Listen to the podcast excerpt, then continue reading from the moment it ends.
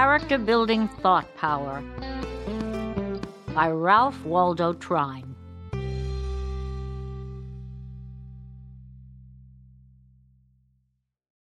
Unconsciously, we are forming habits every moment of our lives.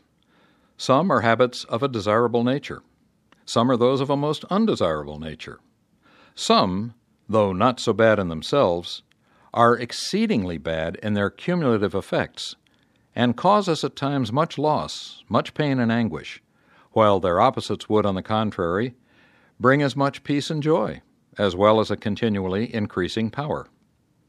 Have we it within our power to determine at all times what types of habits shall take form in our lives? In other words, is habit-forming, character-building a matter of mere chance, or have we it within our own control? We have, absolutely and entirely. I will be what I will to be, can be said and should be said by every human soul. After this has been bravely and determinedly said, and not only said, but fully inwardly realized, something yet remains. Something remains to be said regarding the great law underlying habit-forming character building. For there is a simple, natural, and thoroughly scientific method that all should know, a method whereby old, undesirable, earth-binding habits can be broken, and new, desirable, heaven-lifting habits can be acquired, a method whereby life in part or in its totality can be changed, provided one is sufficiently in earnest to know, and knowing it, to apply the law. Thought is the force underlying all. And what do we mean by this? Simply this. Your every act, every conscious act, is preceded by a thought. Your dominating thoughts determine your dominating actions. The acts repeated with our own hands reveal exactly what thoughts we entertain. In the realm of our own minds, we have absolute control, or we should have, and if at any time we have not, then there is a method by which we can gain control, and in the realm of the mind, become thorough masters. In order to get to the very foundation of the matter, let us look to this for a moment. For if thought is always parent to our acts, habits, character, life, then it is first necessary that we know fully how to control our thoughts. Here, let us refer to that law of the mind, which is the same as is the law in connection with the reflex nerve system of the body. The law which says that whenever one does a certain thing in a certain way, it is easier to do the same thing in the same way the next time, and still easier the next, and the next, and the next, until in time it comes to pass that no effort is required, or no effort worth speaking of. But the opposite would require the effort. The mind carries with it the power that perpetuates its own type of thought, the same as the body carries with it, through the reflex nerve system, the power which perpetuates and makes continually easier its own particular acts. Thus, a simple effort to control one's thoughts, a simple setting about it, even if at first failure is the result, and even if for a time failure seems to be about the only result, will in time, sooner or later, bring him to the point of easy, full, and complete control. Each one, then, can grow the power of determining, controlling his thought, the power of determining what types of thoughts he shall and what types he shall not entertain. For let us never part in mind with this fact, that every earnest effort along any line makes the end aimed at just a little easier for each succeeding effort, even if, as has been said, apparent failure is the result of the earlier efforts. This is a case where even failure is success, for the failure is not in the effort, and every earnest effort adds an increment of power that will eventually accomplish the end aimed at. We can, then, gain the full and complete power of determining what character, what types of thoughts we entertain. Shall we now give attention to some two or three concrete cases? Here is a man, the cashier of a large mercantile establishment, or cashier of a bank. In his morning paper, he reads of a man who has suddenly become rich, has made a fortune of half a million or a million dollars in a few hours through speculation in the stock market. Perhaps he has seen an account of another man who has done practically the same thing lately. Our cashier is not quite wise enough, however, to comprehend the fact that when he reads of one or two cases of this kind, he could find, were he to look into the matter carefully, one or two hundred cases of men who have lost all they had in the same way. He thinks, however, that he will be one of the fortunate ones. He does not fully realize that there are no shortcuts to wealth honestly made. He takes a part of his savings, and as is true in practically all cases of this kind, he loses all that he has put in. Thinking that now he sees why he is lost, and that had he more money, he would be able to quickly get back what he has lost, and perhaps make a handsome sum in addition, and make it even more quickly, the thought comes to him to use some of the funds he has charge of. In nine cases out of ten, if not ten cases out of every ten, the results that inevitably follow this are known sufficiently well to make it unnecessary to follow him any further. Where is the man's safety in the light of what we have been considering? Simply this: the moment the thought of using for his own purpose funds belonging to others enters his mind, if he is wise, he will instantly put the thought from his mind.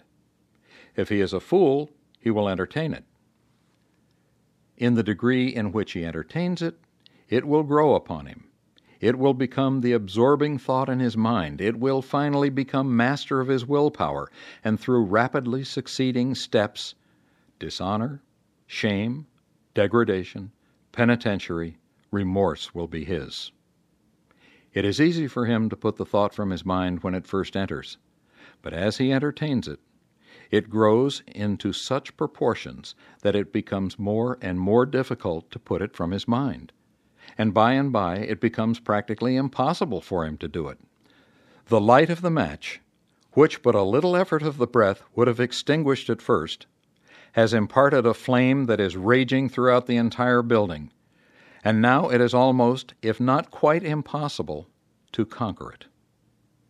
Shall we notice another concrete case? A trite case, perhaps, but one in which we can see how habit is formed, and also how the same habit can be unformed. Here is a young man.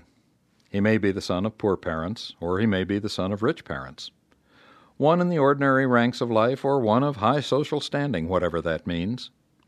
He is good-hearted, one of good impulses, generally speaking, a good fellow. He is out with some companions, companions of the same general type. They are out for a pleasant evening, out for a good time. They are apt at times to be thoughtless, even careless. The suggestion is made by one of the company, not that they get drunk, no, not at all, but merely that they go and have something to drink together. The young man whom we first mentioned, wanting to be genial, scarcely listens to the suggestion that comes into his inner consciousness that it will be better for him not to fall in with the others in this.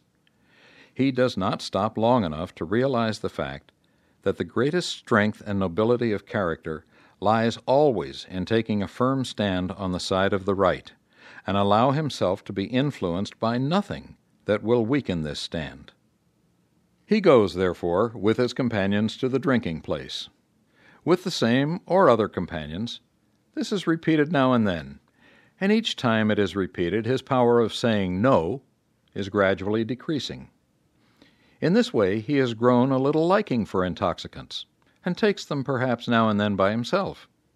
He does not dream, or in the slightest degree realize, what way he is tending, until there comes a day when he awakens to the consciousness of the fact that he hasn't the power, nor even the impulse, to resist the taste which has gradually grown into a minor form of craving for intoxicants. Thinking, however, that he will be able to stop when he is really in danger of getting into the drink habit, he goes thoughtlessly and carelessly on. We will pass over the various intervening steps and come to the time when we find him a confirmed drunkard. It is simply the same old story told a thousand or even a million times over. He finally awakens to his true condition, and through the shame, the anguish, the degradation, and the want that comes upon him, he longs for a return of the days when he was a free man. But hope has almost gone from his life. It would have been easier for him never to have begun, and easier for him to have stopped before he reached his present condition. But even in his present condition, be it the lowest and the most helpless and hopeless that can be imagined, he has the power to get out of it and be a free man once again. Let us see. The desire for drink comes upon him again. If he entertains the thought, the desire, he's lost again. His only hope, his only means of escape is this. The moment, aye, the very instant the thought comes to him, if he will put it out of his mind, he will thereby put out the little flame of the match. If he entertains the thought, the little flame will communicate itself until almost before he is aware of it, a consuming fire is raging, and then effort is almost useless. The thought must be banished from the mind the instant it enters. Dalliance with it means failure and defeat, or a fight that will be indescribably fiercer than it would be if the thought is ejected at the beginning. And here we must say a word regarding a certain great law that we may call the law of indirectness. A thought can be put out of the mind easier and more successfully, not by dwelling upon it, not by attempting to put it out directly, but by throwing the mind onto some other object, by putting some other object of thought into the mind. This may be, for example, the ideal of full and perfect self-mastery, or it may be something of a nature entirely distinct from the thought which presents itself, something to which the mind goes easily and naturally. This will in time become the absorbing thought in the mind, and the danger is past. The same course of action, repeated, will gradually grow the power of putting more readily out of the mind the thought of drink as it presents itself, and will gradually grow the power of putting into the mind those objects of thought one most desires. The result will be that as time passes, the thought of drink will present itself less and less, and when it does present itself, it can be put out of the mind more easily each succeeding time, until the time comes when it can be put out without difficulty, and eventually the time will come when the thought will enter the mind no more at all. Still another case. You may be more or less of an irritable nature, naturally perhaps, provoked easily to anger. Someone says something or does something that you dislike, and your first impulse is to show resentment and possibly give way to anger. In the degree that you allow this resentment to display itself, that you allow yourself to give way to anger, in that degree it will become easier to do the same thing when any cause, even a very slight cause, presents itself. It will, moreover, become continually harder for you to refrain from it, until resentment, anger, and possibly even hatred and revenge become characteristics of your nature, robbing it of its sunniness, its charm, and its brightness for all with whom you come in contact.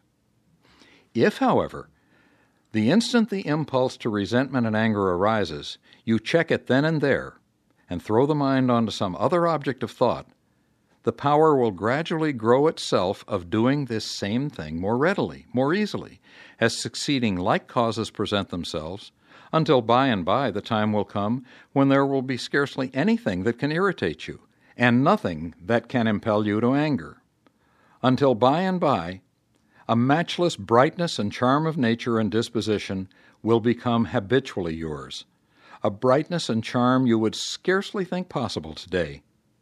And so we take up case after case, characteristic after characteristic, habit after habit. The habit of fault-finding and its opposite are grown in identically the same way, the characteristic of jealousy and its opposite, the characteristic of fear and its opposite. In this same way, we grow either love or hatred. In this way, we come to take a gloomy, pessimistic view of life, which objectifies itself in a nature, a disposition of this type, or we grow that sunny, hopeful, cheerful, buoyant nature that brings with it so much joy and beauty and power for ourselves, as well as so much hope and inspiration and joy for all the world. There is nothing more true in connection with human life than that we grow into the likeness of those things we contemplate. Literally and scientifically and necessarily true is it that as a man thinketh in his heart, so is he. The is part is his character. His character is the sum total of his habits. His habits have been formed by his conscious acts, but every conscious act is, as we have found, preceded by a thought, and so we have it. Thought on the one hand, character, life, destiny on the other. And simple it becomes when we bear in mind that it is simply the thought of the present moment, and the next moment when it is upon us, and then the next, and so on through all time. One can, in this way, attain to whatever ideals he would attain to. Two steps are necessary. First, as the days pass, to form one's ideals, and second, to follow them continually, whatever may arise, wherever they may lead him. Always remember that the great and strong character is the one who is ever ready to sacrifice the present pleasure for the future good. He who will thus follow his highest ideals as they present themselves to him day after day, year after year, will find that, as Dante, following his beloved from world to world, finally found her at the gates of paradise, so will he find himself eventually at the same gates. Life is not, we may say, for mere passing pleasure, but for the highest unfoldment that one can attain to, the noblest character that one can grow, and for the greatest service that one can render to all mankind. In this, however, we will find the highest pleasure, for in this the only real pleasure lies. He who would find it by any shortcuts, or by entering upon any other paths, will inevitably find that his last state is always worse than his first. And if he shall proceed upon paths other than these, he will find that he will never find real and lasting pleasure at all. The question is not, what are the conditions of our lives, but how do we meet the conditions that we find there?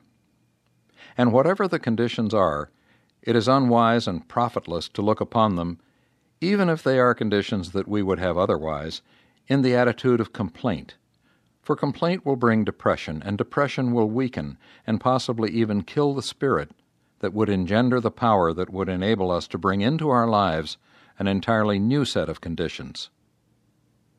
In order to be concrete, even at the risk of being personal, I will say that in my own experience, there have come at various times into my life circumstances and conditions that I gladly would have run from at the time, conditions that caused at the time humiliation and shame and anguish of spirit.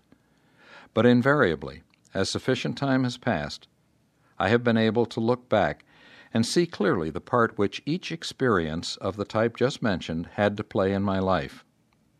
I have seen the lessons it was essential for me to learn, and the result is now that I would not drop a single one of these experiences from my life, humiliating and hard to bear as they were at the time. No, not for the world.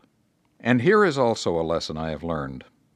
Whatever conditions are in my life today that are not the easiest and most agreeable, and whatever conditions of this type all coming time may bring, I will take them just as they come, without complaint, without depression, and meet them in the wisest possible way, knowing that they are the best possible conditions that could be in my life at the time, or otherwise they would not be there, realizing the fact that, although I may not at the time see why they are in my life, although I may not see just what part they have to play, the time will come, and when it comes I will see it all, and thank God for every condition just as it came.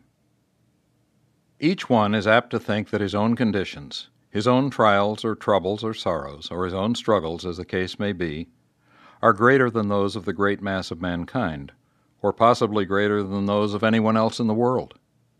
He forgets that each one has his own peculiar trials or troubles or sorrows to bear, or struggles and habits to overcome, and that his is but the common lot of all the human race.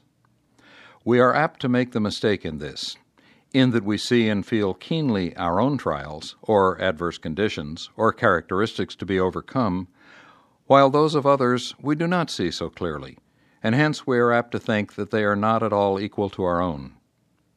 Each has his own problems to work out. Each must work out his own problems. Each must grow the insight that will enable him to see what the causes are that have brought the unfavorable conditions into his life. Each must grow the strength that will enable him to face these conditions and to set into operation forces that will bring about a different set of conditions.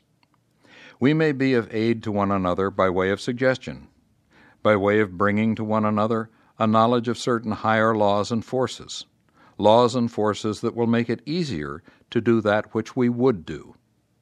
The doing, however, must be done by each one for himself. And so the way to get out of any conditioning we have got into, either knowingly or inadvertently, either intentionally or unintentionally, is to take the time to look the conditions squarely in the face and to find the law whereby they have come about. And when we have discovered the law, the thing to do is not to rebel against it, not to resist it, but to go with it by working in harmony with it.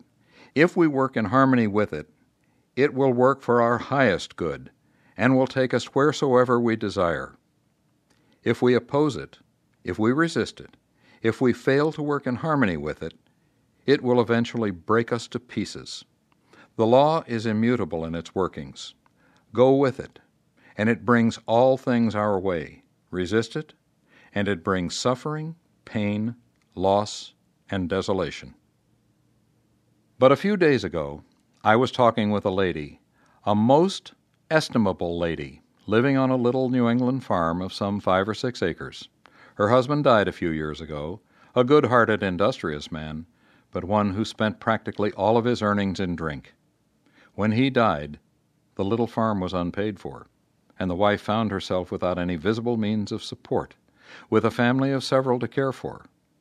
Instead of being discouraged with what many would have called her hard lot, instead of rebelling against the circumstances in which she found herself, she faced the matter bravely, firmly believing that there were ways by which she could manage, though she could not see them clearly at the time.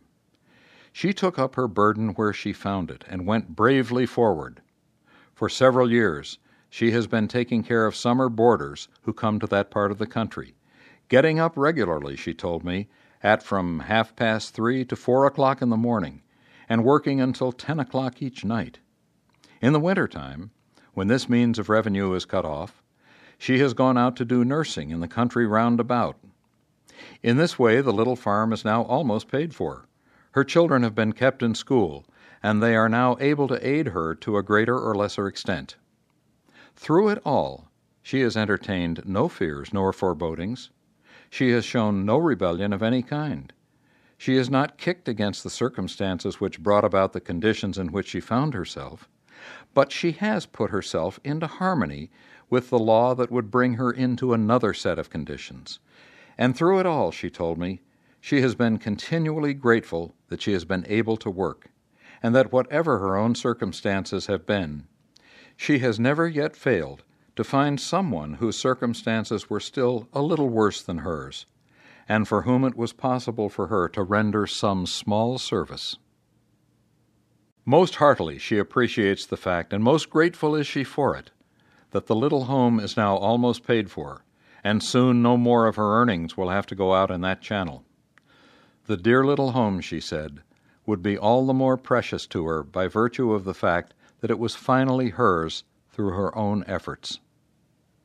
The strength and nobility of character that have come to her during these years, the sweetness of disposition, the sympathy and care for others, her faith in the final triumph of all that is honest and true and pure and good, are qualities that thousands and hundreds of thousands of women, yes, of both men and women, who are apparently in better circumstances in life, can justly envy.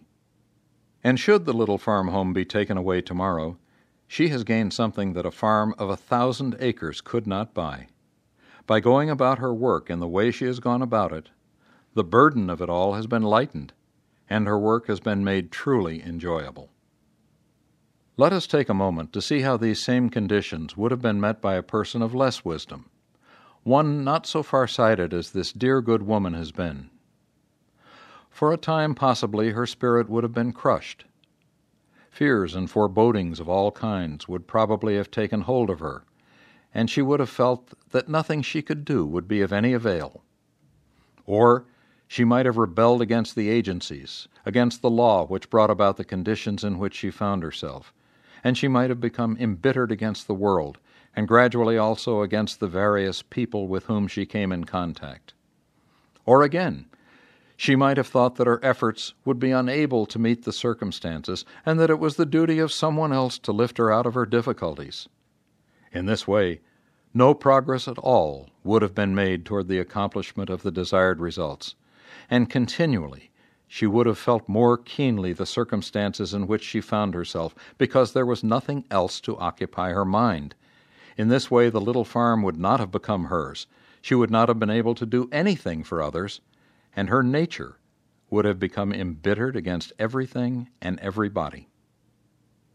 True it is, then, not what are the conditions in one's life, but how does he meet the conditions that he finds there? This will determine all. If at any time we are apt to think that our own lot is about the hardest there is, and if we are able at any time to persuade ourselves that we can find no one whose lot is just a little harder than ours, let us then study for a little while the character Pompilia in Browning's poem, and after studying it, thank God that the conditions in our life are so favorable, and then set about with a trusting and intrepid spirit to actualize the conditions that we most desire. Thought is at the bottom of all progress or retrogression, of all success or failure, of all that is desirable or undesirable in human life. The type of thought we entertain both creates and draws conditions that crystallize about it, conditions exactly the same in nature as is the thought that gives them form. Thoughts are forces, and each creates of its kind, whether we realize it or not.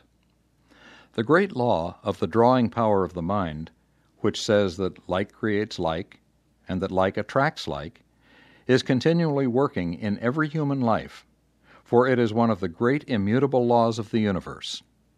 For one to take time to see clearly the things he would attain to, and then to hold that ideal steadily and continually before his mind, never allowing faith, his positive thought forces, to give way to or be neutralized by doubts and fears, and then to set about doing each day what his hands find to do, never complaining, but spending the time that he would otherwise spend in complaint in focusing his thought forces upon the ideal that his mind has built, will sooner or later bring about the full materialization of that for which he sets out.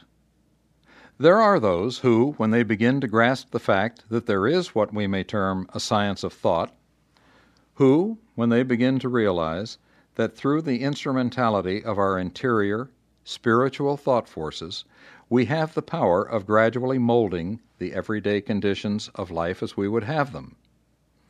In their early enthusiasm, they are not able to see results as quickly as they might expect, and are apt to think, therefore, that after all, there is not very much in that which has but newly come to their knowledge.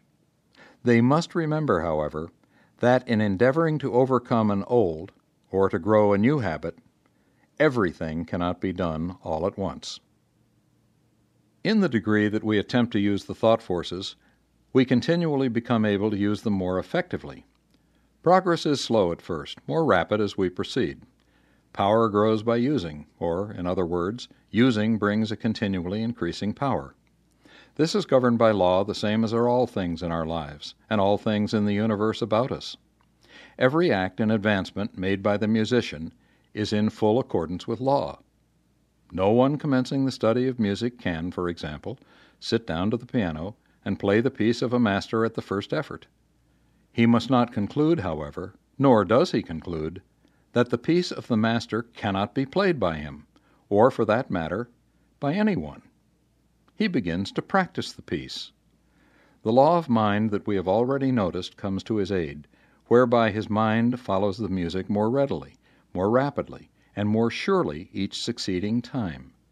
And there also comes into operation, and to his aid, the law underlying the action of the reflex nerve system of the body, which we have also noticed, whereby his fingers coordinate their movements with the movements of his mind more readily, more rapidly, and more accurately each succeeding time, until by and by the time comes when that which he stumbles through at first, that in which there is no harmony, nothing but discord, finally reveals itself as the music of the master, the music that thrills and moves masses of men and women. So it is in the use of the thought forces. It is the reiteration, the constant reiteration of the thought that grows the power of continually stronger thought focusing, and that finally brings manifestation. There is character building not only for the young, but for the old as well. And what a difference there is in elderly people. How many grow old gracefully, and how many grow old in ways of quite a different nature. There is a sweetness and charm that combine for attractiveness in old age, same as there is something that cannot be described by these words.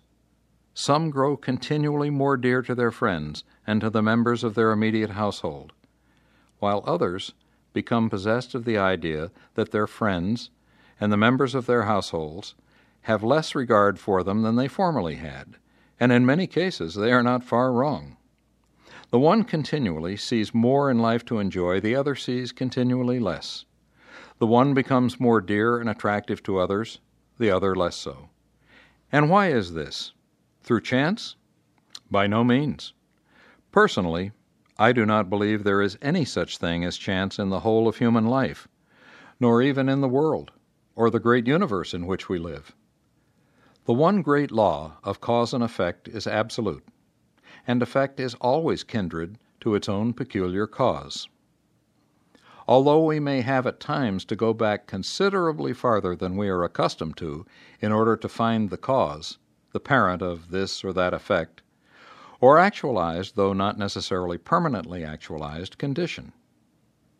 Why, then, the vast difference in the two types of elderly people? The one keeps from worryings and fearings and frettings and foundationless imaginings, while the other seems especially to cultivate these, to give himself or herself especially to them. And why is this? At a certain time in life, differing somewhat in different people, lifelong mental states, habits, and characteristics begin to focus themselves and come to the surface, so to speak. Predominating thoughts and mental states begin to show themselves in actualized qualities and characteristics as never before, and no one is immune. In the lane leading to the orchard is a tree. For years it has been growing only natural fruit. Not long since it was grafted upon. The spring has come and gone. One half of the tree was in bloom, and the other half also. The blossoms on each part could not be distinguished by the casual observer. The blossoms have been followed by young fruit, which hangs abundantly on the entire tree. There is but a slight difference in it now, but a few weeks later, the difference in form, in size, in color, in flavor, in keeping qualities, will be so marked that no one can fail to tell them apart or have difficulty in choosing between them. The one will be a small, somewhat hard and gnarled, tart, yellowish-green apple, and will keep but a few weeks into the fall of the year. The other will be a large, delicately flavored apple, mellow, deep red in color, and will keep until the tree which bore it is in bloom again. But why this incident from nature's garden? This. Up to a certain period in the fruit's growth, although the interior forming qualities of the apples were slightly different from the beginning, there was but little to distinguish them. At a certain period in their growth, however, their differing interior qualities began to externalize themselves so rapidly and so markedly that the two fruits became of such a vastly different type that, as we have seen, no one could hesitate in choosing between them. And knowing once the soul, the forming, the determining qualities of each, we can thereafter tell beforehand with a certainty that is quite absolute what it, the externalized product of each portion of the tree, will be. And it is quite the same in human life. If one would have a beautiful and attractive old age, he must begin it in youth and in middle life.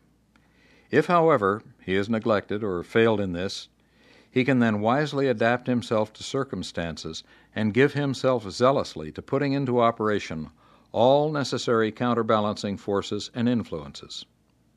Where there is life, nothing is ever irretrievably lost, though the enjoyment of the higher good may be long delayed. But if one would have an especially beautiful and attractive old age, he must begin it in early and in middle life, for there comes by and by a sort of rounding-up process, when long lived-in habits of thought begin to take unto themselves a strongly dominating power, and the thought habits of a lifetime begin to come to the surface. Fear and worry, selfishness, a hard-fisted, grabbing, holding disposition, a carping, fault-finding, nagging tendency, a slavery of thought and action to the thinking or to the opinions of others, a lacking of consideration, thought and sympathy for others, a lack of charity for the thoughts, the motives, and the acts of others, a lack of knowledge of the powerful and inevitable building qualities of thought, as well as a lack of faith in the eternal goodness and love and power of the source of our being, all combine in time to make the old age of those in whom they find life, that barren, cheerless, unwelcome something, unattractive, or even repellent to itself as well as to others, that we not infrequently find, while their opposites, on the contrary, combine and seem to be helped on by heavenly agencies, to bring about that cheerful, hopeful, helpful, beautified, and hallowed old age that is so welcome and so attractive both to itself and to all with whom it comes in contact. Both types of thoughts, qualities, and dispositions, moreover, externalize themselves in the voice, in the oddly different ways in which they mark the face, in the stoop or lack of stoop in the form, as also in the healthy or unhealthy conditions of the mind and body, and their susceptibility to disorders and weaknesses of various kinds. It is not a bad thing for each one early to get a little philosophy into his life. It will be of much aid as he advances in life. It will many times be a source of great comfort, as well as of strength, in trying times and in later life. We may even, though gently perhaps, make sport of the one who has his little philosophy, but unless we have something similar, the time will come when the very lack of it will deride us. It may be at times, though not necessarily, that the one who has it is not always so successful in affairs when it comes to a purely money or business success, but it supplies many times a very real something in life that the one of money or business success only is starving for, though he doesn't know what the real lack is, and although he hasn't money enough in all the world to buy it, did he know. It is well to find our center early, and if not early, then late, but late or early, the thing to do is find it. While we are in life, the one essential thing is to play our part bravely and well, and to keep our active interest in all its varying phases, the same as it is well to be able to adapt ourselves always to changing conditions. It is by the winds of heaven blowing over it continually and keeping it in constant motion, or by its continual onward movement, that the water in the pool or stream is kept sweet and clear, for otherwise it would become stagnant and covered with slime. If we are attractive or unattractive to ourselves and to others, the cause lies in ourselves.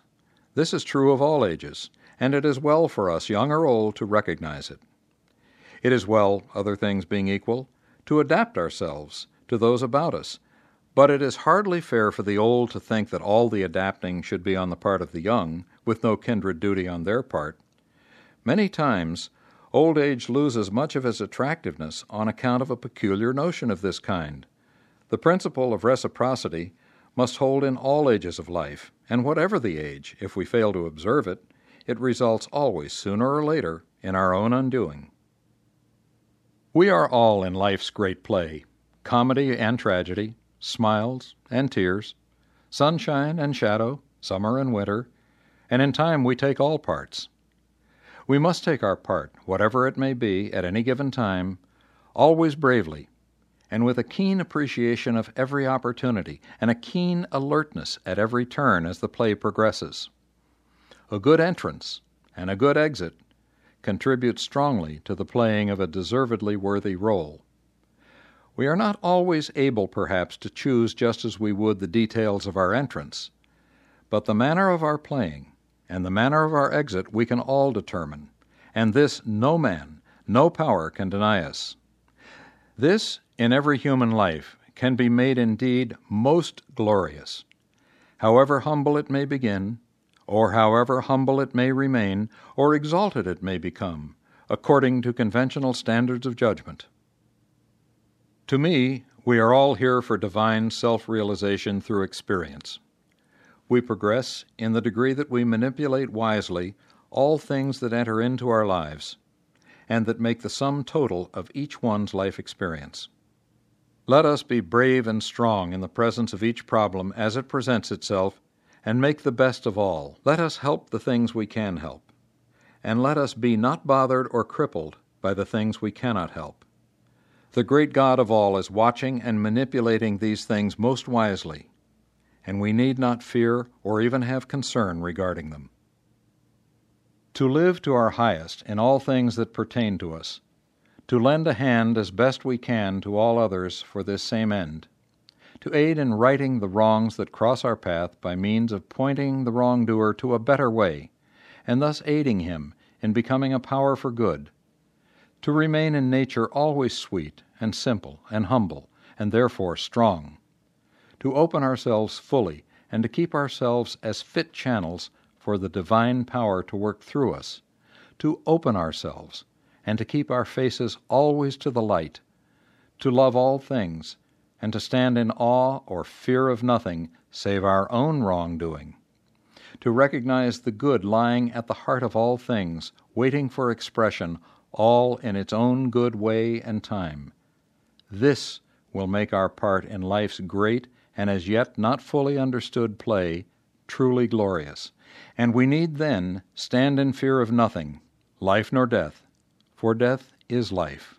Or rather, it is the quick transition to life in another form, the putting off of the old coat and the putting on of a new, the falling away of the material body and the taking of the soul to itself in a new and finer body, better adapted to its needs and surroundings in another world of experience and growth and still greater divine self-realization. A going out with all that it has gained of the nature of this world, but with no possessions material, a passing not from light to darkness, but from light to light, a taking up of life in another form just where we have left it off here, an experience not to be shunned or dreaded or feared, but to be welcomed when it comes in its own good way and time. All life is from within outwards. This is something that cannot be reiterated too often. The springs of life are all from within. This being true, it would be well for us to give more time to the inner life than we are accustomed to give to it, especially in this Western world. There is nothing that will bring us such abundant returns as to take a little time in the quiet each day of our lives. We need this to get the kinks out of our minds, and hence out of our lives. We need this to form better the higher ideals of life. We need this in order to see clearly in mind the things upon which we would concentrate and focus the thought forces. We need this in order to make continually anew and to keep our conscious connection with the infinite. We need this in order that the rush and hurry of our everyday life does not keep us away from the conscious realization of the fact that the spirit of infinite life and power that is back of all, working in and through all, the life of all, is the life of our life and the source of our power, and that outside of this we have no life and we have no power. To realize this fact fully and to live in it consciously at all times is to find the kingdom of God, which is essentially an inner kingdom and can never be anything else. The kingdom of heaven is to be found only within, and this is done once for all, and in a manner in which it cannot otherwise be done, when we come into the conscious, living realization of the fact that in our real selves we are essentially one with the divine life, and open ourselves continually, so that this divine life can speak to and manifest through us. In this way we come into the condition where we are continually walking with God. In this way, the consciousness of God becomes a living reality in our lives, and in the degree in which it becomes a reality, does it bring us into the realization of continually increasing wisdom, insight, and power. This consciousness of God in the soul of man is the essence indeed, the sum and substance of all religion. This identifies religion with every act and every moment of everyday life. That which does not identify itself with every moment of every day and with every act of life is religion in name only and not in reality. This consciousness of God in the soul of man is the one thing uniformly taught by all the prophets, by all the inspired ones, by all the seers and mystics in the world's history. Whatever the time, wherever the country, whatever the religion, whatever minor differences we may find in their lives and teachings. In regard to this, they all agree. Indeed, this is the essence of their teaching, as it has also been the secret of their power and the secret of their lasting influence. It is the attitude of the child that is necessary before we can enter into the kingdom of heaven. As it was said, "Except ye become as little children, ye cannot enter into the kingdom of heaven." For we then realize that of ourselves we can do nothing, but that it is only as we realize that it is the divine life and power working within us, and it is only as we open ourselves that it may work through us, that we are or can do anything. It is thus that the simple life, which is essentially the life of the greatest enjoyment and the greatest attainment, is entered upon. In the Orient, the people as a class take far more time in the quiet, in the silence, than we take. Some of them carry this possibility to as great an extreme as we carry the opposite, with the result that they do not actualize and objectify in the outer life the things they dream in the inner life. We give so much time to the activities of the outer life that we do not take sufficient time in the quiet to form in the inner spiritual thought life the ideals and conditions that we would have actualized and manifested in the outer life.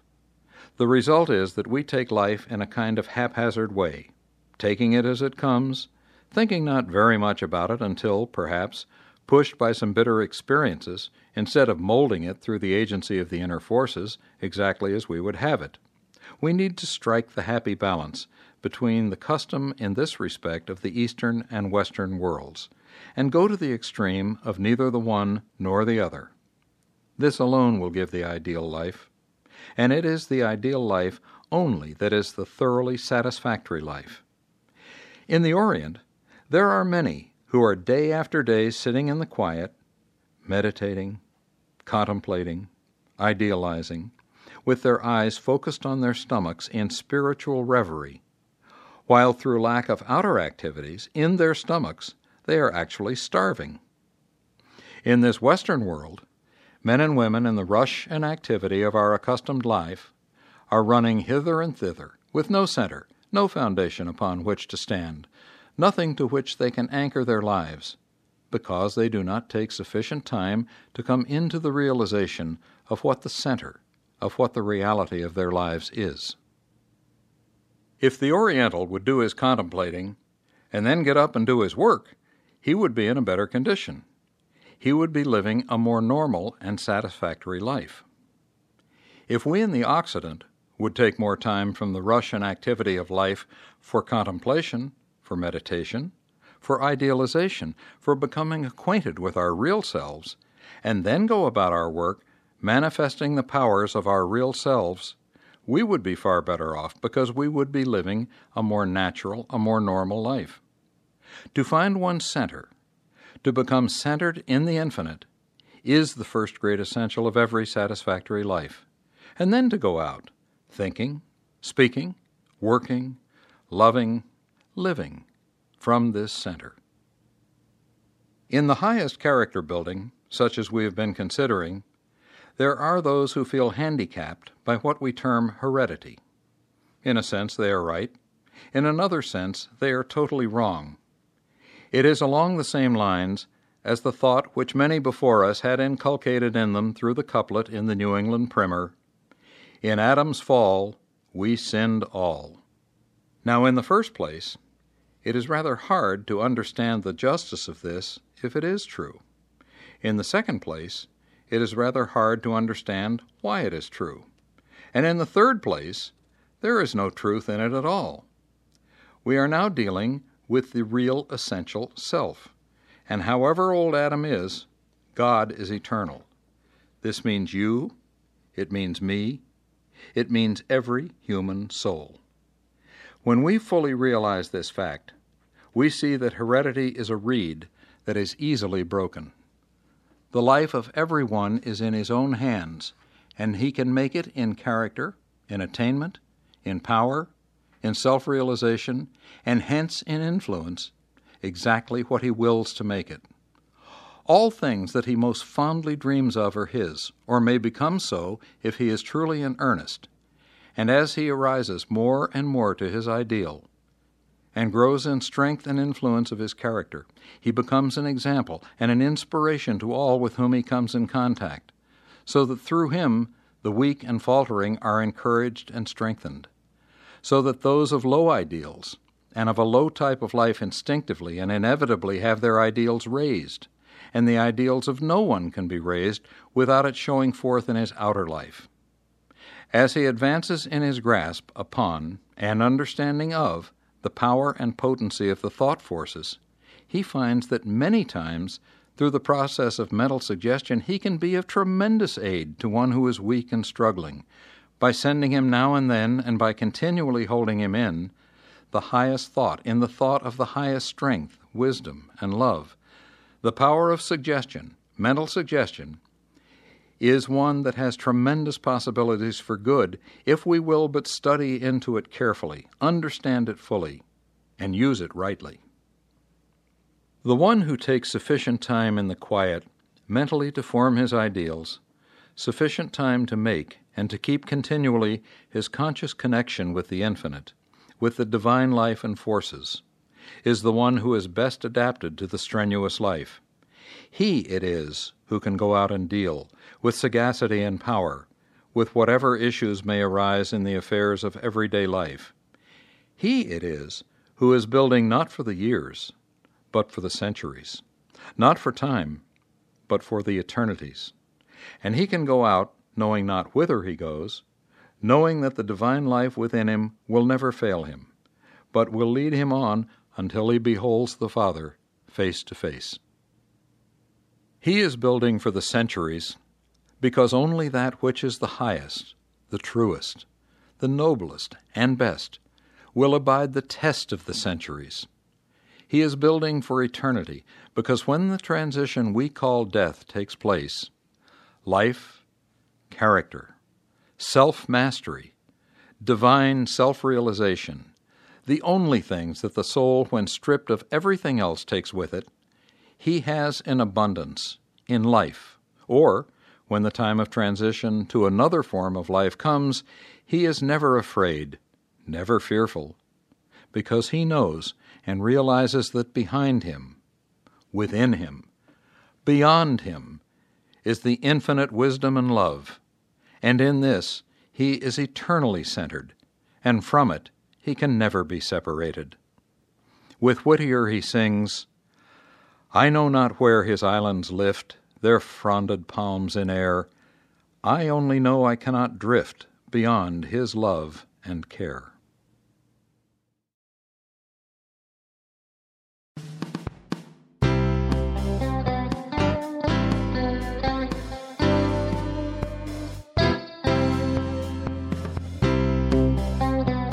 This has been a Gildan Audio production.